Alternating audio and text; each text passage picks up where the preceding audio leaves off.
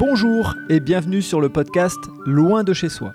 Je suis Frédéric Florent et je suis ravi de vous accueillir sur ce podcast consacré aux personnes qui ont décidé de vivre des aventures loin de chez eux. Vous allez découvrir un nouvel épisode des aventures de Jimmy, qui est parti vivre à Montréal et nous partage sa nouvelle vie d'expatrié. Si vous n'avez pas écouté les épisodes précédents, je vous invite à le faire pour mieux comprendre son parcours. Je vous laisse avec Jimmy, bonne écoute Salut Jimmy Salut Fred, ça va? Ça va et toi? Ça va très bien. Ça fait bientôt trois mois que je suis ici maintenant. Effectivement. Et j'ai encore des invités pour, euh, pour le- les, les auditeurs aujourd'hui. Euh, je vous avais déjà sûrement parlé de, de Julien, mon collègue, à Carrément Tarte, et accepté avec sa copine de venir euh, sur l'un des podcasts pour expliquer un petit peu son, pac- son parcours. Et puis, euh, et puis sa copine Joséphine qui est, qui est venue, elle, avant lui pour les études. Donc, euh, donc ça va être un petit moment d'échange sympathique, je pense. Ok, et bah donc bienvenue Julia et bienvenue Joséphine sur ce podcast. Merci. Et bonjour. On va vous laisser, euh, on va vous laisser nous expliquer un petit peu votre parcours parce que le, euh, l'idée pour les auditeurs et les auditrices, c'est d'avoir aussi euh, bah, les, des- les différentes aventures que les uns et les autres pour venir vivre au Canada ont pu vivre. Donc, euh, bah, on vous laisse la parole, on vous laisse nous expliquer un petit peu euh, qu'est-ce que vous faisiez en France et qu'est-ce qui vous a poussé à vouloir venir vivre au Canada. Tu veux que je commence ou je commence? Allez, vas-y, vas-y. Ou, façon, ouais, j'ai dit les deux, ouais, vraie question. Euh, du coup, moi, j'ai fait des études de- d'ingénieur en mécanique et ensuite euh, j'ai été embauché à Toyota suite à mon stage euh, à Lille, donc dans le nord, vers Onin, Valenciennes. Donc voilà, ça a commencé par là. Et avec Joséphine, j'ai toujours dit que je voulais voyager au moins un minimum un an à l'étranger, hors Europe, quelque part, pour découvrir des, nouvelles, des nouvelles choses. Donc, euh, je j'ai, elle était encore en études, donc euh, j'ai essayé de la motiver pour qu'elle parte euh, un an à l'étranger, euh, quelque part, et que je la rejoigne après. Ouais, D'accord. ça. Et puis euh, moi, avec mon parcours, ben, j'ai fait la même, euh, la même école que Julien, là aussi en, en mécanique. Et puis, euh, il propose un double diplôme, euh, donc de faire un an minimum euh, à l'étranger, et euh, au Canada ou en Australie. Et puis, euh, donc, euh, bah, le Canada, ça nous plaisait bien. Euh, Julien avait déjà été en famille avant, puis moi, je connaissais pas du tout. J'avais jamais été en Amérique, donc ouais, ça m'a bien plu. Puis, puis bah, un peu pour expliquer comment ça fonctionne, les démarches, c'est donc déjà, on est, on est sélectionné sur, sur toute la promotion pour, par rapport à nos notes, à notre présence, etc. Et ensuite, on doit postuler euh, dans l'université partenaire. Donc euh, là, c'est euh, l'ETS, l'école de technologie supérieure à Montréal. Et puis, euh, une fois que l'école là-bas nous a acceptés, euh, là, c'est une, une longue suite de démarches, un peu comme le PVT, hein, je pense. C'est euh, entreprendre toutes les, les papiers. ouais, c'est vraiment complexe, surtout que là, c'était la période Covid. Enfin, j'ai eu mon acceptation à l'école vraiment la semaine euh, en mars, là où tout, a, tout le Ah. Covid a démarré. Donc, j'ai pour envoyer, tu sais, enfin tout fermé, là, la poste et tout ça. euh, J'arrivais même pas à envoyer mes documents euh, par papier. Donc, euh, ça, ça a pris pas mal de temps. Puis, j'ai eu la réponse euh, de mon acceptation en août. Donc, de mars à août, ça m'a quand même pris un certain temps. Puis, comme euh, mon double diplôme, il devait commencer en août, bah, j'ai décidé de reporter ma première session à l'école. Et donc, je suis arrivée en décembre. D'accord. Donc arrivé en plein hiver. Ouais, c'est ça. En plein hiver, tout, tout était fermé. Mais au moins, dans l'avion, c'était pas mal. J'avais la banquette pour moi tout seul. Non, non, mais euh, ouais, c'est ça. On arrive en plein hiver. Moi, j'étais un peu préparée. hein, Je savais qu'il allait faire froid. Donc, euh, j'avais prévu euh, manteau, chaussures. Puis, euh, j'avais trouvé aussi euh, sur Kijiji, c'est un site euh, où on peut trouver euh, tous des, des logements. Je sais pas si C'est tu en as c'est- c'est déjà un peu le, le bon coin Ouais, c'est français. le- ouais, c'est ça. D'accord. Le, le, le bon coin version euh, québécoise. Et puis, euh, donc, j'ai trouvé ma, ma coloc euh, là-dessus.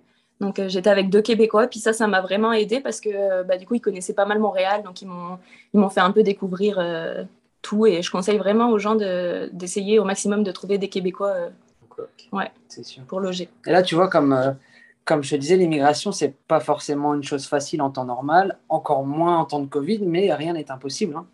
Là, on, on voit encore que, que, que Joséphine a réussi à, à faire les démarches, même avec le Covid, et, et se retrouver ici.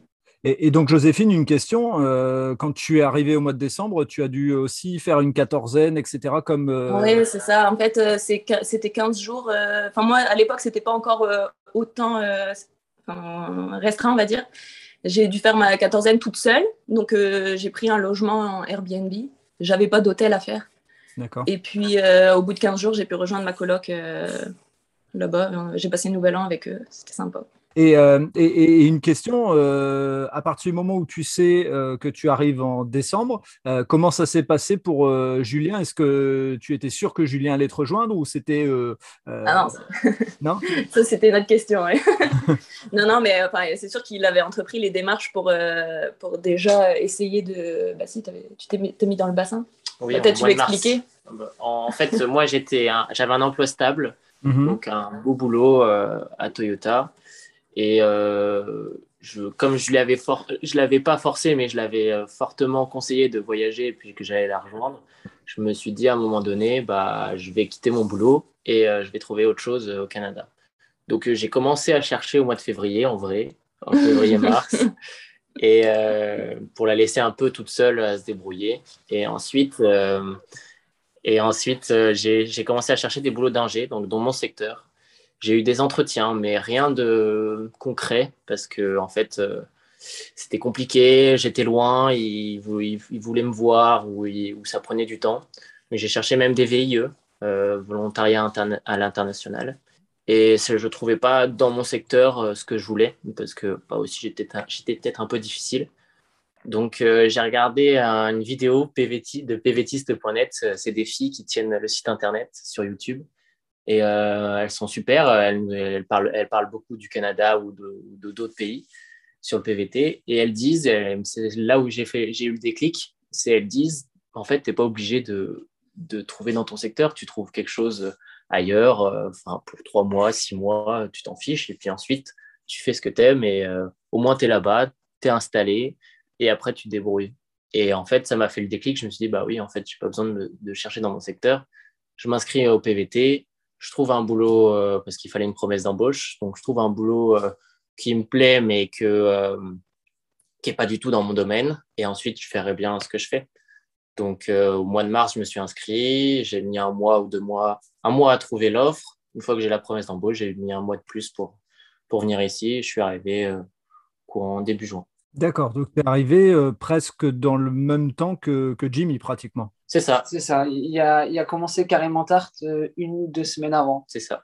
Donc on était euh, tous les deux euh, considérés comme nouveaux dans l'entreprise quand on arrivait. Et l'organisation, parce que là où Jimmy il, venait, il allait retrouver des amis, mais son logement, il le prenait tout seul. comment ça s'est organisé, votre coordination entre vous deux, Joséphine et Julien? Justement, ça aussi, c'était compliqué parce que moi, je m'étais engagée jusque juillet dans ma coloc. Mm-hmm. Ici, à peu près tous les, tous les beaux, c'est jusque. Enfin, c'est du 1er juillet au 1er juillet. Mm-hmm. Puis, euh, donc, du coup, comme Julien devait faire aussi sa quatorzaine, on a, on a été 15 euh, jours dans un chalet. Et puis ensuite, euh, le, pour finir le mois, on a, on a été dans ma coloc. Ils ont accepté que Julien vienne aussi. Puis ensuite, on cherchait pendant ce temps-là un logement à côté, enfin pour, pour le juillet. Ok, donc euh, le, truc, c'est que Julien, euh, qui faisait sa quatorzaine, c'était dans un chalet. Et toi, tu pouvais sortir ou vu que tu étais en proximité avec lui, tu devais aussi respecter la quatorzaine? Ouais, c'est ça, je devais respecter la quatorzaine. en fait, rien ne, ne spécifiait que je ne pouvais pas sortir. Mais bon, enfin, globalement, euh, on était quand même tout le temps ensemble. Donc, moi, j'ai préféré pas sortir. Bien sûr. Puis, on était isolés dans un chalet. Donc, en soi, on avait l'extérieur quand même. On avait de quoi faire en extérieur, mais sans, sans croiser personne alors, Joséphine, je vais, je vais, commencer par toi par rapport aux études. Euh, comment ça s'est passé cette transition entre euh, l'université, les écoles françaises, on va dire, et les, euh, la, manière d'apprendre au, Canada? Quel, a été le, le, temps d'apprentissage et quelles, a été les, ont été les découvertes? Bah, C'est pas mal différent quand même la façon de fonctionner parce que nous, en France, on avait entre 35 et 45 heures, de cours par semaine. Mhm. Puis quand je suis arrivée ici, j'avais 9 euh, à 12 heures de cours. Donc, ah euh, donc ouais, ça fait quand même une grosse différence. Mais en fait, en France, on fait quasiment tout en cours et puis très peu de travail personnel. Que ici, ils comptent beaucoup sur le travail personnel. Donc, en fait, tu as 9 ou 12 heures de cours magistraux, mais derrière, tu as énormément de travail personnel, ce qui revient en fait à une semaine classique en France. Ça, euh, quand tu arrives en décembre, euh, comment ça se passe? On te l'explique? Tu as, une sorte de, de parrain ou de marraine dans, dans, le, ou pas du tout et tu te débrouilles pas euh, J'ai pas de parrain-marraine, mais en fait, on avait eu pas mal de, de visioconférences avec des, des, gens de, de l'école qui s'occupent en fait des étudiants internationaux. Mhm. Parce qu'on est quand même pas mal hein, dans l'école. Bah, déjà, c'est une grosse école, on est presque 10 000 personnes, je pense. Et on a chaque année environ 200 à 300 personnes euh, qui viennent de l'étranger. Donc, euh, du coup, ils organisent pas mal de sessions pour nous expliquer toutes les démarches, pour, euh, pour nous dire aussi comment ça va fonctionner sur le campus. Normalement, on va avoir aussi une intégration qui ne s'est pas faite avec le Covid. Oui. Enfin, ça, en fait, ça a été fait à distance, tout, tout sur Zoom. Donc, ouais, c'est ça. Bah, en fait, euh, globalement, j'ai pas vraiment mis les pieds sur le campus avant euh, mars, je dirais peut-être. Ah oui, d'accord. Oui, fait beaucoup, beaucoup à distance. Oui, c'est ça. C'est ce qui est aussi compliqué parce que du coup, tu rencontres pas vraiment les personnes dans ta classe. Donc euh, ça, c'est moins bien, mais on a quand même des projets en groupe, donc on arrive quand même à rencontrer des gens. C'est sûr que c'est plus compliqué qu'en temps normal.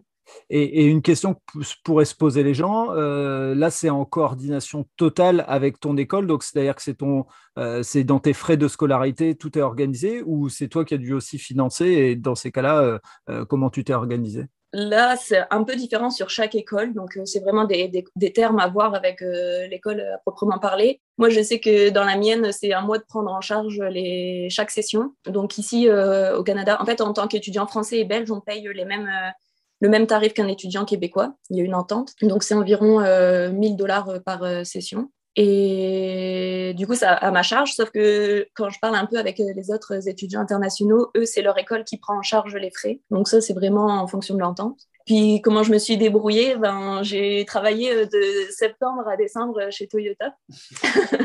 Donc ça, ça m'a pas mal aidé pour gagner un peu de sous. Et puis euh, après, euh, bah, ma famille, elle m'aide aussi à payer euh, ma, scolarité. Puis, moi, c'est ça. J'ai eu pas mal d'aide de la famille. Et, une question, c'est parti, enfin, c'est parti pour être de décembre là, donc 2020, jusque décembre 2021, 2022 2022, oui. 2022, décembre 2022, oui. D'accord. Ouais, ben, là, j'ai, en fait, j'ai cinq sessions de cours. Donc, une session, c'est quatre mois. Mhm. Puis, j'ai un stage aussi à faire de quatre mois en entreprise, rémunéré. Donc ça, ça, m'aide aussi. Et euh, en termes d'organisation, euh, et puis après, j'aurai des questions à poser à Julien, en termes d'organisation, vu que toi, tu ne euh, gagnes pas ta vie, est-ce que c'est facile de gérer au quotidien avec un seul salaire? Bah, globalement, on essaye de se débrouiller au niveau du, loyer, de qui paye quoi pour la nourriture, etc. Mais après, c'est sûr que je pense que là, on est déficitaire. Hein. Heureusement que j'avais des sous sur mon compte avant. Mais euh, non, je pense qu'on va rentrer quand même. Euh, bah, on fait attention, c'est sûr, hein, mais mm. on se prive pas non plus de voyager parce qu'on est quand même là pour ça aussi. Et alors, une question importante pour Julien, parce que euh, le, changement est vraiment important. Qu'est-ce qui qu'est-ce qui est le, euh, le, facteur motivation? Parce que c'est un peu toi qui a impulsé euh, l'idée et qui a, euh, qui a poussé Joséphine à faire ses études à l'étranger. Qu'est-ce qui était l'élément motivant? Pour partir à l'étranger? Oui. Ça part de mon enfance. En fait, mes parents, ils m'ont toujours fait voyager. Donc, je suis allé, quand j'étais plus jeune, au Canada, aux États-Unis. Je suis allé... je suis allé dans le continent, dans le continent africain et puis plusieurs autres pays. Donc, euh, j'ai eu cette habitude. Et, mmh. euh, et en fait, c'est ça, je me suis dit, euh, j'ai fait aussi mon stage en Chine avec mon école. Donc, donc je me suis dit, en fait, au bout d'un moment, j'ai envie de m'installer et puis comprendre une, certaine culture et pas rester pendant trois mois et partir. C'est vraiment être ancré dans la culture. C'est ça qui me motive, c'est d'aller voir d'autres personnes qui n'ont pas forcément la même façon de vivre que toi et découvrir comment ils se débrouillent, par exemple pour l'hiver ou comment, comment ils se débrouillent pour manger, etc. Et c'est ça qui me motive, c'est de, de s'installer et, au moins de s'ancrer de la culture pendant au moins, au moins une année. Et tu le disais, tu avais, une, un, poste plutôt à responsabilité a priori et, et, bien payé euh, chez Toyota. Euh, comment on, comment on arrive à, basculer et dire euh, bah, j'y vais, je, euh, je, quitte tout entre guillemets parce que certaines personnes pourraient se dire c'est de la folie. Donc euh, qu'est-ce qui est motivant au-delà de découvrir Qu'est-ce qui te motive à ce point de quitter un job où on est dans une belle place? C'est une très bonne question. J'ai quand même eu du mal. Le poste était quand même assez intéressant. J'avais plusieurs opportunités. Mon chef était content de moi. Il, il voulait me garder. En fait, comment, comment je pourrais l'expliquer? La motivation, ça a été aussi ma copine, le fait qu'elle parte en premier. Ça, ça m'a motivé énormément pour la rejoindre, ça c'est sûr. Mhm. Ça m'a permis de quitter mon travail, etc. Mais je me suis dit que euh, quand je me suis mis à Toyota pour mon stage et pour mon, entretien d'embauche, je me suis dit que je déjà que je partirais en fait, que je sais que je vais rester un an ou deux ans pour l'expérience, mais qu'ensuite il faudra que je le quitte, même si ça m'intéresse, même si je suis bien, que je sorte un peu de ma, de ma zone de confort pour aller au-delà et pour euh, aller voir ailleurs. Parce que avant même que j'arrive euh, à Toyota, je me, suis dit ça et c'est resté dans le coin de ma tête tout au long de mon parcours.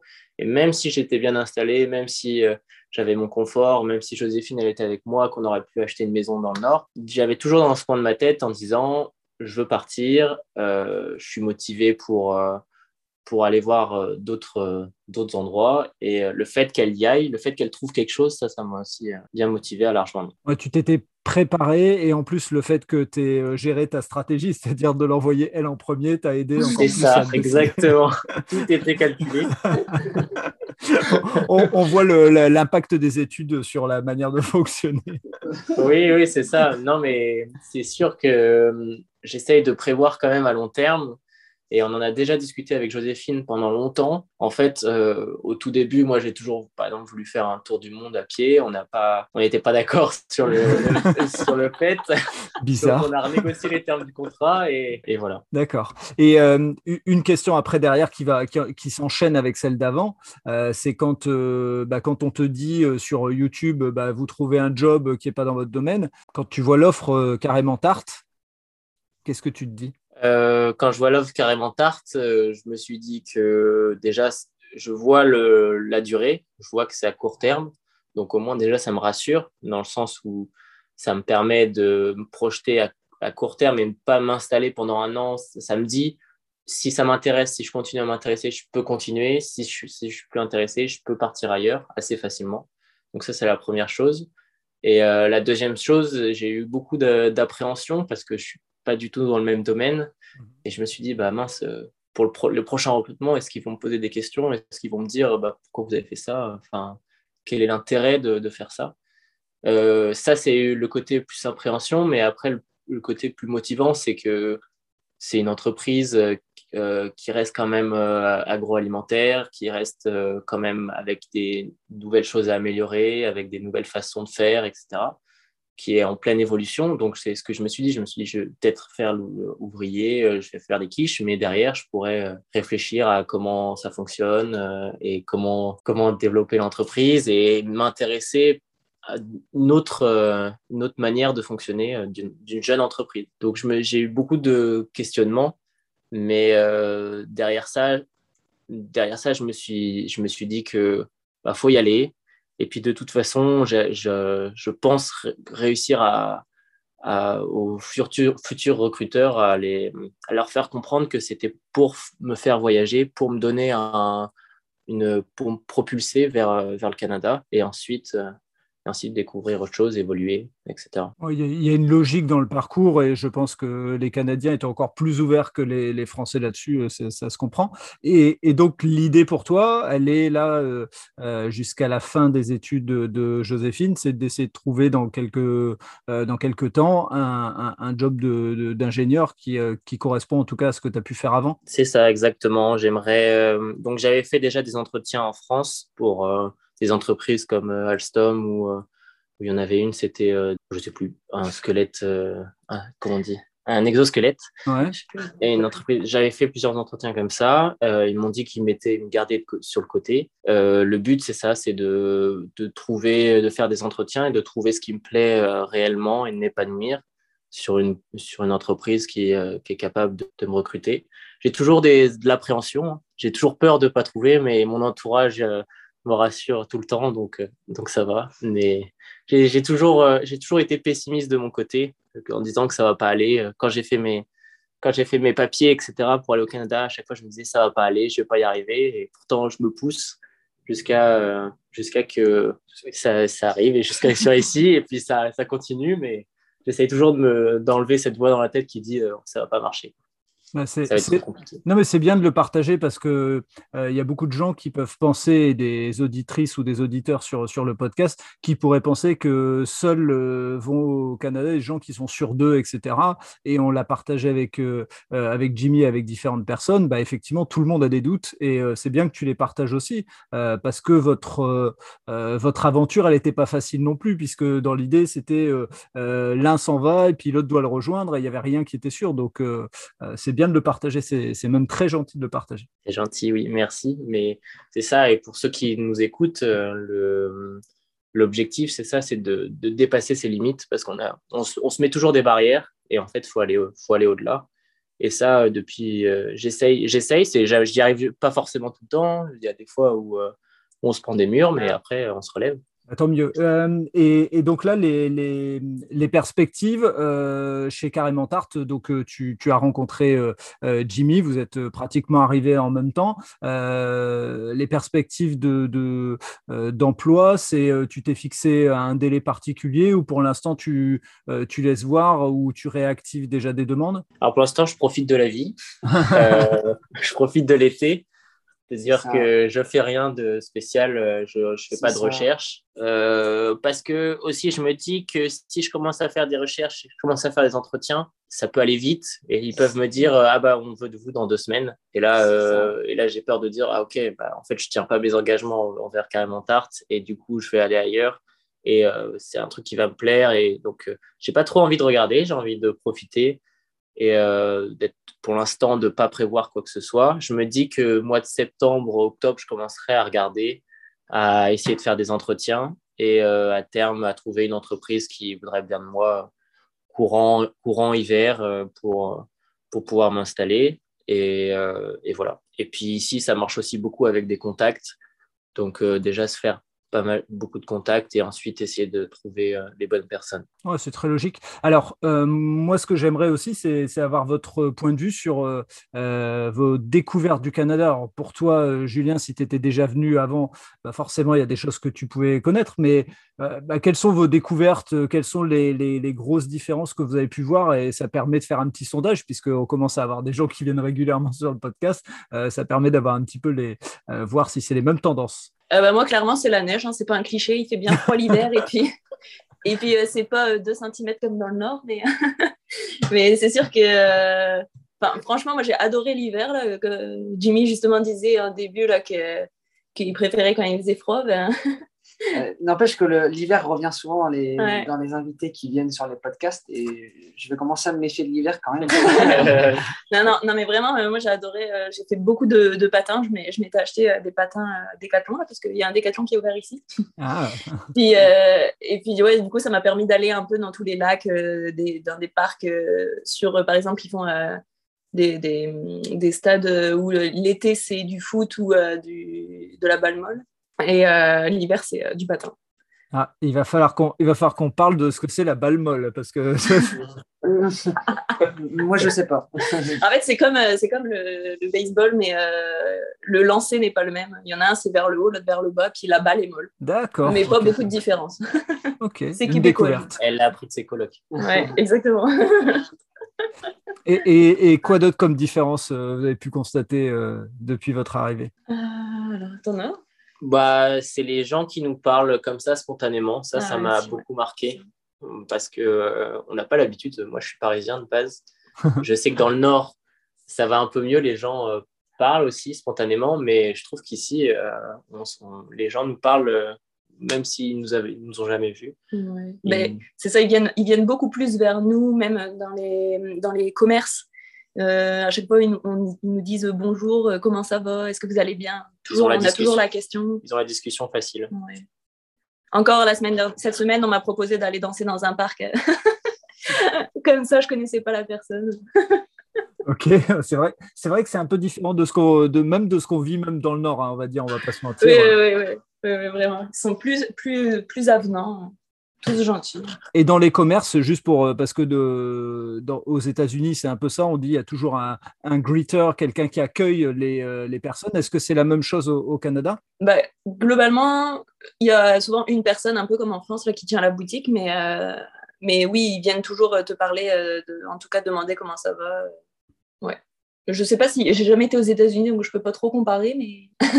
c'est différent. Je pense que il y a, y, a y, a, y a pas forcément quelqu'un qui tient la porte. Mm-hmm. Il n'y a pas forcément quelqu'un qui est devant, à part pour le Covid qui compte les personnes, mais sinon, c'est un peu comme en France, je pense. Il y a toujours euh, quelqu'un qui vient te voir pour savoir si ça mm. se passe bien, etc. Et, l'élément qui ressort dans beaucoup d'échanges que j'ai pu avoir avec les différentes personnes qui sont venues sur le podcast, la nourriture. Qu'est-ce que vous avez à en dire Parce que c'est le, le, sujet qui est souvent revenu. Donc, euh. Mais moi, je trouve qu'on arrive quand même à avoir pas mal de, de choses similaires avec la France. C'est sûr que niveau fromage, euh, tout coûte plus cher ici. même euh, non, au niveau des fruits et légumes, c'est plus cher. Mais après, euh, moi, j'ai pas vraiment de, de, de plat d'aliments qui me manquent ici parce que globalement, on arrive quand même à trouver pas mal de choses. Oui, ce qu'on ce qu'on a eu du mal, c'est le pourboire quand tu vas dans les restaurants et dans les mm. bars, etc. On, on s'est beaucoup renseigné avec les Québécois, savoir comment ils font. C'est toujours le sujet de discussion parce que nous, on donne rarement du pourboire, enfin, ou alors quand le service est bon. Là, il faut systématiquement donner du pourboire et combien de pourcents, si c'est beaucoup de pourcentage, etc. Donc, quand on a des questions comme ça, on se retourne vers, beaucoup vers les Québécois pour savoir comment ils se débrouillent. Et qu'on essaye de faire un peu pareil parce que ça peut être mal vu de, donner un pourboire euh, bas, pas assez élevé. Ou pas. oui, les Français, on est surtout reconnus pour pas donner de pourboire, mais on essaye de changer la donne. Et donc, vous avez beaucoup de contacts avec les Québécois parce que je sais qu'on a parlé avec, euh, avec Jimmy et euh, avec les autres personnes, c'est que c'est vrai que souvent les Français se retrouvent entre eux et sans le vouloir forcément. Euh, est-ce que vous, vous avez beaucoup de contacts avec les Québécois? Bah, faut dire aussi qu'on a plus de contacts avec des Français. Mmh Mais enfin moi déjà le fait que j'étais avec des, des colloques québécois ça m'a bien aidé. Puis ils m'ont fait découvrir leurs amis aussi. Donc on commence à en connaître. Là nos voisins sont aussi québécois. Donc au fur et à mesure on commence à connaître un petit peu des gens. Mais c'est vrai qu'on connaît beaucoup plus de Français parce que, par exemple, là, il y a le site de PVTistes, donc euh, du coup, tu échanges facilement avec eux. Moi, pareil, à mon école, on était regroupés avec tous les étudiants internationaux, donc on discute facilement avec des Français aussi, mais on peut, on peut rencontrer des Québécois, ça c'est sûr. On aimerait en rencontrer plus. Et, et, quelle découverte justement par rapport à eux dans leur mode de, dans leur mode de fonctionnement, dans ce, que, dans ce que vous vous attendiez aussi, parce que des fois, on se fait des idées de, euh, des gens et, on a soit des bonnes surprises, soit des mauvaises. Est-ce que, euh, qu'est-ce que vous pouvez en dire, et notamment toi, Joséphine, qui a fait du, euh, de la colocation avec eux bah Moi, euh, j'étais agréablement surprise. Enfin, euh, j'avais pas d'attente des Québécois, puis enfin vraiment tout s'est très bien passé là dans la colocation. Puis je dirais le seul, la seule chose qui m'a surprise, c'était quand on allait dans une soirée, il faut amener sa nourriture et sa et son sa boisson. Ça c'est assez étonnant parce que nous on a tendance à tout partager. C'est original. D'accord, très original, effectivement. Est-ce que, est que euh, alors, on, ne va peut-être pas euh, trop en parler parce qu'il y a un épisode là-dessus, mais euh, l'état d'esprit dans l'entreprise, Julien, comment tu, comment tu l'as trouvé chez Carrément Tarte? Bah, Super. C'est, alors, c'est quand même des Français qui tiennent la boîte, donc encore, des Français. Partout. par contre, par contre l'ambiance, elle est complètement différente, je trouve, par rapport en tout cas à ce que j'ai pu faire avant et elle est beaucoup plus relaxante, beaucoup moins stressante et on est, on est aussi autonome, il nous laisse faire beaucoup de choses. En fait, il, il nous donne comme s'il nous donnait un peu plus de responsabilité alors que on vient d'arriver ou euh, ils sont toujours, ils se sont jamais fâchés, on a toujours fait des erreurs, ils ont dit, ils, ont essayé de comprendre pourquoi on faisait des erreurs. Donc franchement, euh, on est à, à Carrément Tarte, j'ai été agréablement surpris et je m'attendais je m'attendais à une usine euh, qui allait faire des quiches et puis c'est tout quoi. Et puis euh, tu rentres chez toi mais ils veulent en apprendre plus sur toi. Ils, essayent de comprendre etc donc euh, non, c'est super en tout cas comme, comme expérience. Et, est-ce que tu as développé une tu as développé une compétence particulière sur une tarte en particulier ou une quiche Salut, tu... on sait toutes les faire par cœur non mais par exemple ils nous demandaient autour autour d'un verre quelles, idées vous avez sur les nouvelles quiches? Donc, euh, mm. ça fait réfléchir. Euh, en fait, ça te fait envie de, t'investir. Donc, on essaie de leur proposer des nouvelles choses, de leur dire bah, ça, ça pourrait marcher, de trouver d'autres euh, d'autres quiches. Et je ne suis pas spécialisé dans une quiche, non, pour répondre à la question. Mais... On commence hein, maintenant, on peut te faire une pâte brisée. Ah les yeux fermés. Sans la recette. Quand, les auditeurs et les auditrices vont entendre ce podcast, à mon avis, on risque peut-être d'avoir des messages avec des propositions et des idées de, de, quiche ou de, ou de ah, tarte. Donc, euh, vous, aurez tout ça euh, dans les mains avec un petit décalage, puisque entre l'enregistrement et la diffusion, il y a un écart. Mais voilà. Si jamais il y, en a qui écoutent ce podcast, il faut s'abonner à la page Carrément Tarte sur Instagram. Il y, a souvent des petits concours, tout ça pour pour gagner des, des tartes sucrées, salées euh, de différents goûts comme ça. Et puis, bah, on ne sait jamais, hein, ils peuvent gagner. et, puis, euh, et, puis, goûter ces fameuses tartes euh, que Julien et moi produisons, que Clément a produit aussi avant qu'on arrive. Donc là, tu t'adresses aux gens qui sont au Canada parce que nous, France, enfin, voilà, en métropole, ça va être compliqué. pour... Oui, les Canadiens surtout, parce que je pense qu'elle ne va, pas va pas survivre en voyage. forcément. forcément. Et j'allais poser une question, elle, elle m'est sortie, elle sortie de la tête. c'est quoi les, les, les découvertes que vous avez pu faire dans les lieux, dans les différents endroits où vous avez pu aller, qui pourraient être partagés à des gens qui soit vont venir au Canada, soit sont déjà sur place et ont peut-être pas encore eu le temps? Moi, une bonne expérience que j'ai eue là, cet hiver, c'était, enfin, c'était plus au début du printemps. c'était la cabane à sucre. Alors, je ne sais pas si tu as déjà entendu parler de ça, mais en fait, c'est un peu comme une sorte de, de, petit restaurant guinguette, là, où tout le monde vient manger et c'est des plats typiques québécois. Et ça, c'est vraiment, euh, vraiment une bonne expérience à faire. C'est vraiment bon. Puis à la fin, on mange euh, la tire d'érable. Donc, c'est euh, du sirop d'érable qui est coulé dans de la glace. C'est vraiment super bon. ça, j'ai déjà, ça, j'ai déjà vu. Ça, ça, ça, me donne, ça me donne envie, effectivement. ça fait une sorte de petite sucette et glacée. j'ai, cru, j'ai cru voir. pour Noël, Nouvel An et pour les retours en France, est-ce que vous avez prévu des choses particulières? Euh, moi, j'avais prévu normalement de rentrer euh, là en août, mais avec euh, le Covid, j'ai annulé mon billet il y, a, quelques mois maintenant parce que je pensais qu'on allait devoir faire encore du, confinement. Et du coup, on a prévu de rentrer, nous, pour décembre, pour aller revoir la famille. Moi, ça va faire un an que je ne serai pas rentrée, donc ça manque quand même un peu au fur et à mesure. et donc, ouais, c'est ça, on va passer les fêtes là-bas. toi, tu as déjà pris ton billet retour?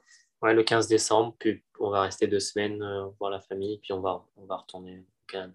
D'accord. Et, justement, dans l'organisation, euh, euh, dans l'organisation pour, euh, pour venir, comment ça s'est passé les, bah, la, distance, le, départ Est-ce que ça a été quelque chose pour vous qui était facile ou difficile? Enfin voilà, on a différents profils, mais est-ce que vous pouvez partager un peu avec nous sur ça? Bah, moi, c'était assez rapide parce que j'ai fini mon stage le 15 décembre et le 17, euh, j'ai décollé. Donc, euh, j'ai pas trop le temps de voir les choses venir. Et on déménageait. Et en plus, on déménageait, ouais. donc, euh, c'était... c'était vraiment rapide, mais après, c'est sûr que c'est toujours difficile de quitter sa famille, que, bah, que tu as, vu tout le temps, de partir à l'inconnu. De...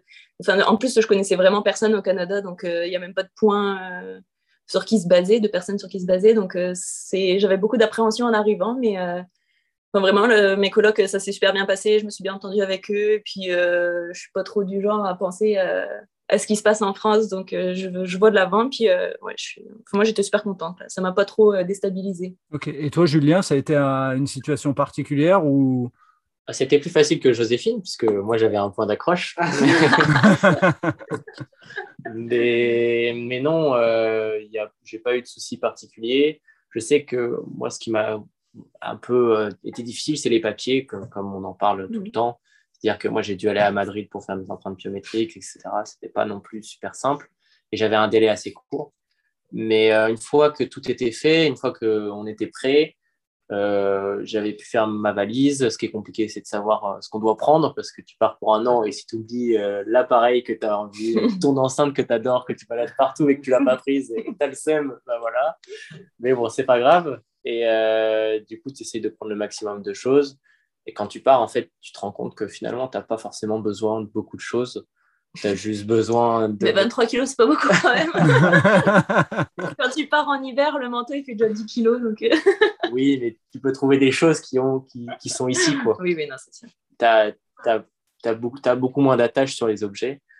Et euh, tu peux retrouver des choses ici. Bon, il faut un peu de sous. Mais pour euh, racheter. Mm. Mais sinon, finalement, euh, ça va. Après, quand j'arrive ici, euh, j'ai été bien accueilli par les colocs. j'ai Joséphine m'a fait visiter Montréal et puis j'ai tout de suite. moi aussi, j'avais pas forcément d'amis à Montréal. Je connaissais pas grand monde. Et du coup, j'ai essayé de, trouvé des gens, puis j'ai fait ami avec ses amis. Et puis moi aussi, du coup. Et Faut pas m'oublier, je suis là. la, coïncidence, quand même, que bah, en parlant au boulot, du coup, les premiers jours, euh, que Julien me dit qu'il a fait ses études à Lille, euh, que sa copine, elle habite à Béthune. Euh, comme quoi, à 5-6 000 km de chez toi, bah, tu, tu, tu, rencontres des gens qui, qui sont à côté de chez toi, toi normal. Et puis, mm. c'est assez sympa de se retrouver comme ça dans la même expérience en plus. Je me dis même que les gens vont croire que c'est un faux podcast et que c'est que Mais non, on ne se connaissait pas avant.